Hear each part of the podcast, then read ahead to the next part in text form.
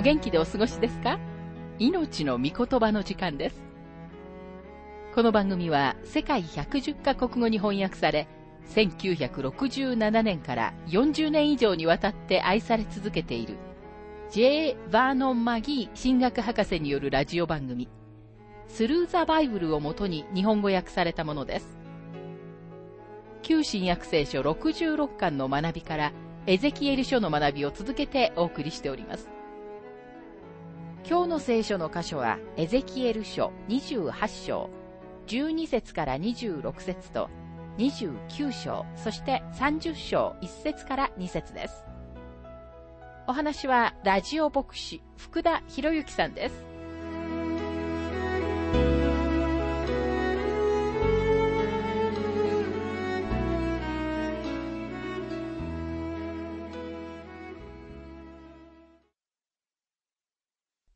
エゼキエル書28章の学びをしていますが、12節人の子よ、ロの王について愛歌を唱えて彼に言え。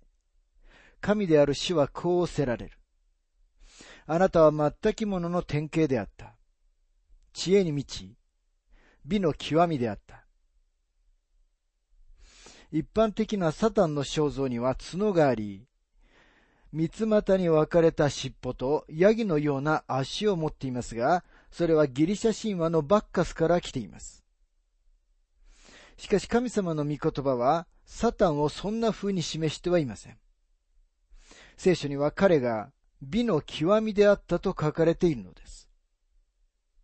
もしサタンを見ることができたなら、彼は、あなたが今まで見た被造物のうちで最も美しいものなんです。パウロはサタンの手下どもについて次のように述べています。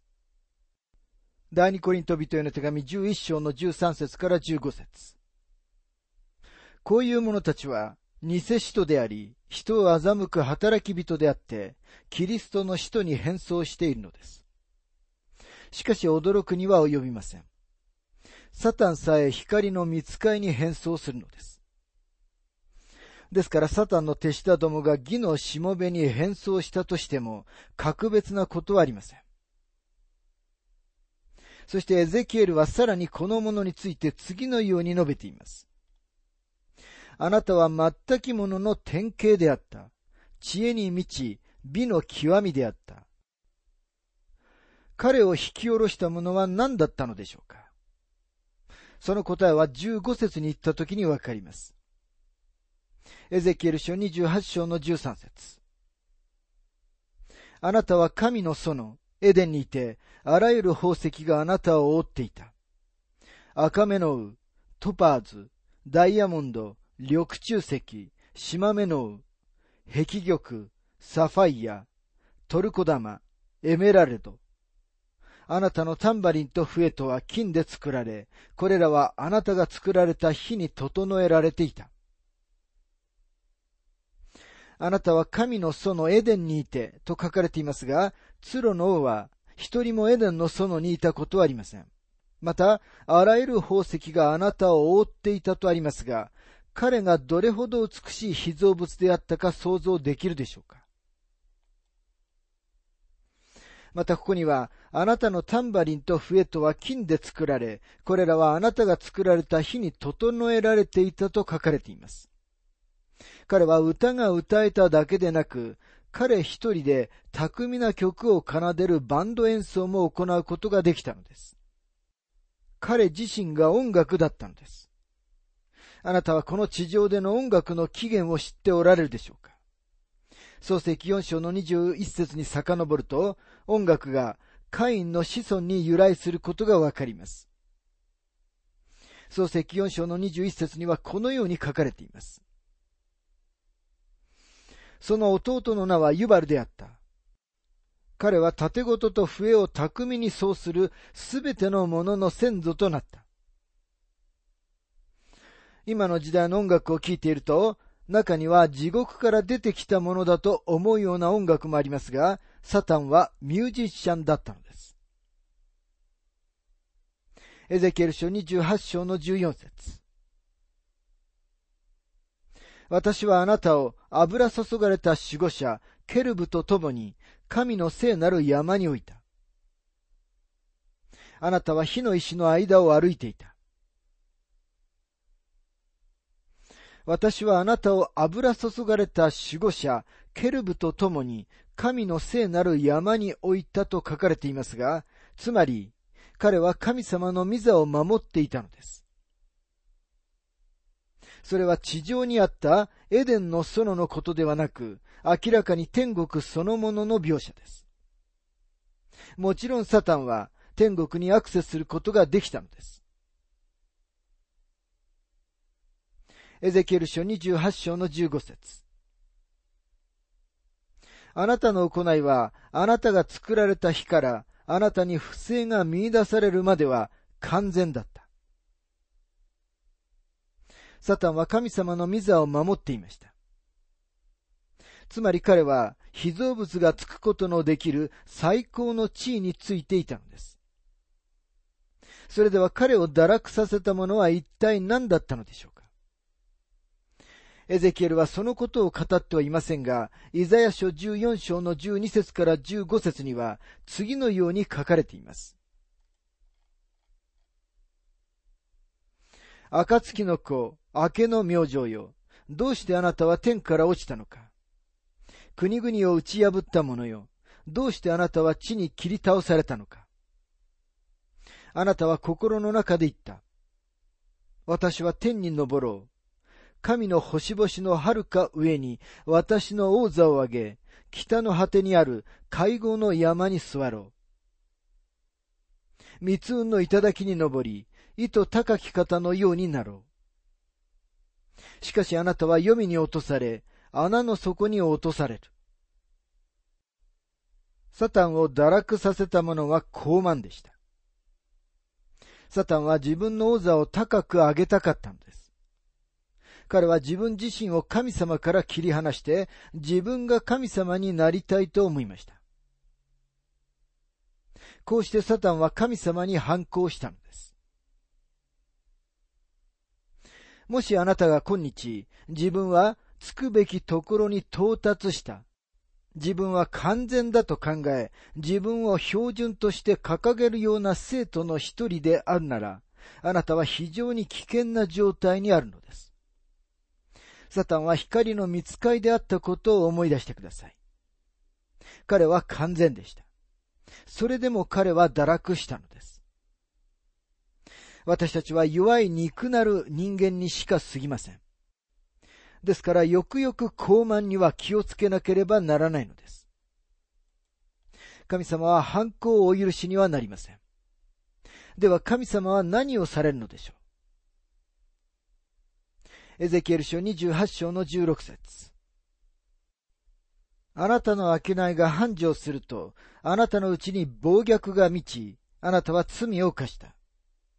そこで私はあなたを汚れた者として神の山から追い出し、守護者ケルブが火の石の間からあなたを消え失せさせた。サタンは自分の罪のゆえに裁かれます。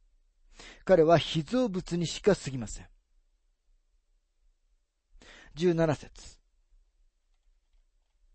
あなたの心は自分の美しさに高ぶり、その輝きのために自分の知恵を腐らせた。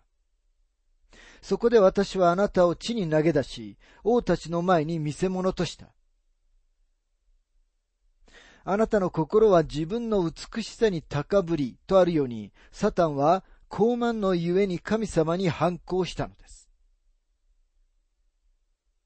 またここには、その輝きのために自分の知恵を腐らせたと書かれています。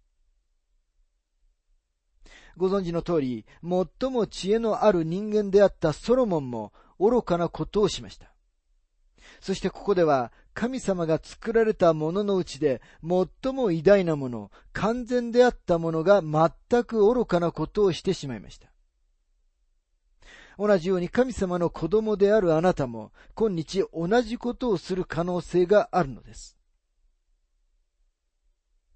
そこで私はあなたを地に投げ出し、王たちの前に見せ物としたと書かれていますが、神様はいつの日かサタンを見せ物にされるのです。エゼキエル書28章の10節国々の民のうちであなたを知る者は皆、あなたのことでおののいた。あなたは恐怖となり、とこしえになくなってしまう。将来のいつの日か、神様はサタンをご自分の宇宙から捨て去ってしまわれます。そのような日が必ずやってくるのです。20節から24節には、シドンに対する裁きが宣告されていますが、シドンに対する裁きは完全な破壊ではありません。神様はシドンの巷には血が流れると言われます。そして全くその通りのことが起こります。これは歴史です。次のことに注目するのは興味深いことです。力のあった町、首都であったツロは破壊され、裸岩のように削り取られ、二度と再建されることはありません。それなのにツロからほぼ 24km しか離れていないシドンが裁かれはしましたが、破壊はされなかったのです。ですからシドンの町は今も存在します。そこは近隣諸国からの原油が持ち込まれる場所です。原油はパイプで運ばれ、ここで船に積み込まれます。ですからシドンは今も繁栄している港です。ところが海岸線を下ると、そこには廃墟となった鶴があり、ほんの小さな漁村があるだけなのです。神様は鶴は決して再建されないと言われます。神様はご自分が言っておられることがどういうことか知っておられました。この章で神様は予言を明快にされています。ツロは破壊され、再建されることはない。シドンは裁かれるが、破壊されることはないというわけです。この時からおよそ2500年経って、今日ツロはなくなってしまいましたが、シドンは存続しています。エゼキエル書28章の25節から26節神である主はこうおせられる。私がイスラエルの家を散らされていた国々の民の中から集めるとき、私は諸国の民の目の前で私の聖なることを示そう。彼らは私が私のしもべヤコブに与えた土地に住み着こう。彼らはそこに安らかに住み、家々を建て、葡萄畑を作る。彼らは安らかにそこに住み着こう。周りで彼らを侮るすべての者に私が裁きを下すとき、彼らは私が彼らの神、主であることを知ろう。神様は、私はイスラエルをもう一度集めるつもりであると言われます。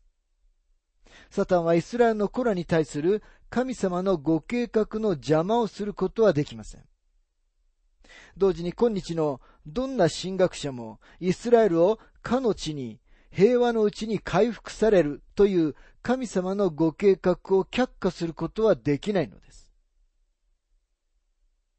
あまりにも多くの神学者たちが神様はイスラエルの国を見捨ててしまわれたという時に人々に信用されるのはそのメッセージを聞く人たちがイザヤ書、エレミア書、エゼキエル書、ダニエル書と書予言書を知ってはいないからなのです。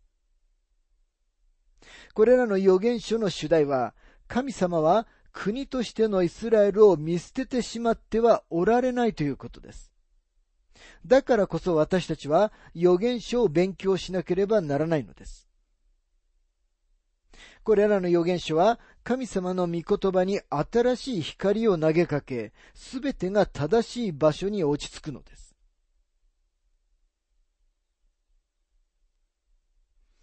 さて、エゼキエル書29章の学びに入りますが、ツロに関する予言は注目すべきものです。同時にエジプトに関する予言も興味深く、この章には注目すべき予言が書かれています。エジプトは偉大な国で破壊されはしませんでした。エジプトはその尊厳を何世紀にもわたって保ち続けました。エジプトは最も古い国の一つです。この国は防衛のために周りに城壁を築く必要はありませんでした。結局のところ、砂漠自体がとても良い防衛手段であったのです。この国には入り口は一つしかありませんでした。それはナイル川流域を通るものでした。エジプトが守備のためにしなければならなかったことは、その場所に的確な防衛措置を置くことだけでした。ですからエジプトの町々は城壁で囲まれてはいなかったことがわかります。城壁は必要ではなかったのです。さて神様はエジプト人たちが40年間の補修に行くようになると言っておられます。エゼキエル書29章の1節から2節第10年の第10の月の12日、私に次のような種の言葉があった。人の子よ、顔をエジプトのパロに向け、彼及びエジプト全体に予言し、神様はエジプトの地に対してとても明確な態度を取られます。神様の民を無理やりに奴隷にして、レンガ製造所で働かせ、彼らに偶像礼拝を教えたのはこの国でした。エジプトは何年にもわたってイスラエルの苦労の種でした。それでもイスラエルは常に助けを求めてエジプトのもとに走っていったのです。どういうわけか、イスラエルの子らはエジプトに寄りかかっているようでした。しかし今神様はご自分がエジプトに反対され、エジプトを滅ぼされると語られます。29章の3節こう語って言え、神である主はこうおせられる。エジプトのパロよ。私はあなたに立ち向かう。あなたは自分の川の中に横たわる大きなワニで、川は私のもの、私がこれを作ったと言っている。パロは、これは俺の川だと言っているワニになぞらえています。エジプトがあらゆる種類の鳥や獣や虫を礼拝したことは興味深いことです。エジプトに対する出エジプト記7章から11章にある災害は、エジプトが礼拝していた神々に狙いをつけたものです。パロはユダのメギドでヨシアを打ち負かしたパロネコの孫でした。事実ヨシアはその戦いで殺されました。エホヤキム王、エホヤキン王、そしてゼデキア王は三人ともエルサレムが包囲された時にパロ・ホフラに頼りました。エジプトの軍隊が北上し、フェニキアまでも出て行って、強制的にカルディア人たちのエルサレム包囲を解かせました。預言者エレミアは、パロ・ホフラの破滅を宣告しました。エレミア書46章の25節から26節にはこのように書かれています。イスラエルの神、万軍の死は仰せられる。見よ、私は野のアモンと、パロとエジプト、その神々と王たち、パロと彼により頼む者たちと罰する。私は彼らを、その命を狙っている者たちの手、すなわち、バビロンのネブカデレザルの手と、その家来たちの手に渡す。その後エジプトは、昔の日のように人が住むようになる。主の蜜げ。評論家たちが問題にしてきたエジプトが滅びるという予言がこの時には成就しなかったという事実に注目するのは面白いかもしれません。この予言は17年後に成就しました。でももしもこの予言を注意深く読むならば、エゼキエルを通して予言はこの時に与えられはしましたが、すぐに成就するとは一言も言われていません。エジプトは神様がそのようになると言われた通りに17年後に滅ぼされました。さて、エジプトに何が起こると神様が言われたかに注目してください。エゼキエル書29章の13節誠に神である死はこうおせられる。40年の終わりになって、私はエジプト人を散らされていた国々の民の中から集め、17年後にバビロンのネブカデネザルが来て、エジプト人たちを補修に連れて行きました。彼らはイスラエルのように70年ではなく40年間補修になっていました。エゼキエル書29章の14節から15節エジプトの繁栄を元通りにする。彼らをその出身地、パテロスの地に帰らせる。彼らはそこで、取るに足りない王国となる。どの王国にも劣り、二度と諸国の民の上に抜きんでることはない。彼らが諸国の民を支配しないように、私は彼らを小さくする。エジプトは古代世界では偉大な権力を持っていました。彼らの記念碑や墓によって彼らが他に並ぶもののない文明を持っていたことは明らかです。今日多くの歴史家たちは、ギリシャ人たちがエジプト人たちからとても多くの情報を得たと信じています。そのようにエジプトは偉大な国でした。でも神様は言われました。私はネブカデネザルにお前たちを占領させる。それだけではなく、お前たちは40年の間補修になる。そしてその時の終わりに自分たちの地に帰るが、お前たちは劣った王国となる。事実、数々の王国の中で最も劣ったものとなるのだ。そしてこの予言はその通りに成就しています。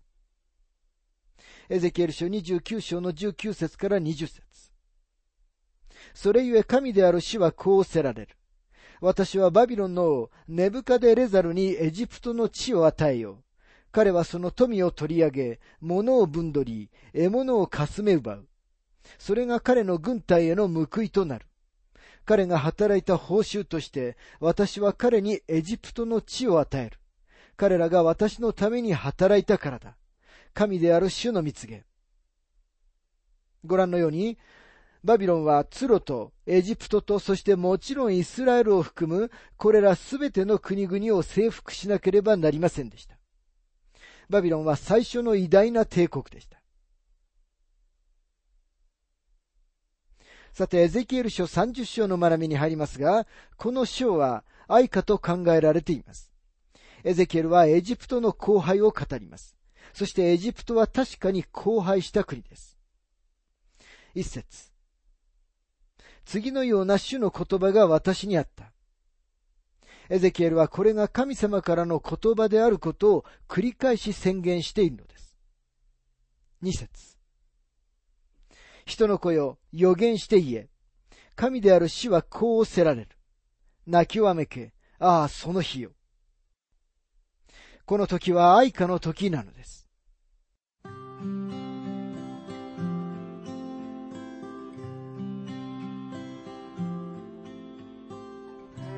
命の御言葉お楽しみいただけましたでしょうか？今回はエジプトに対する予言というテーマで、エゼキエル書28章12節から26節と29章、そして30章1節から2節をお届けしました。お話はラジオ牧師福田博之さんでした。なお、番組ではあなたからのご意見、ご感想、また聖書に関するご質問をお待ちしております。お便りの宛先は、郵便番号592-8345大阪府堺市浜寺昭和町4-462浜寺聖書協会命の御言葉の係メールアドレスは全部小文字で ttb.hbc.gmail.com です。どうぞお気軽にお便りをお寄せください。それでは次回までごきげんよう。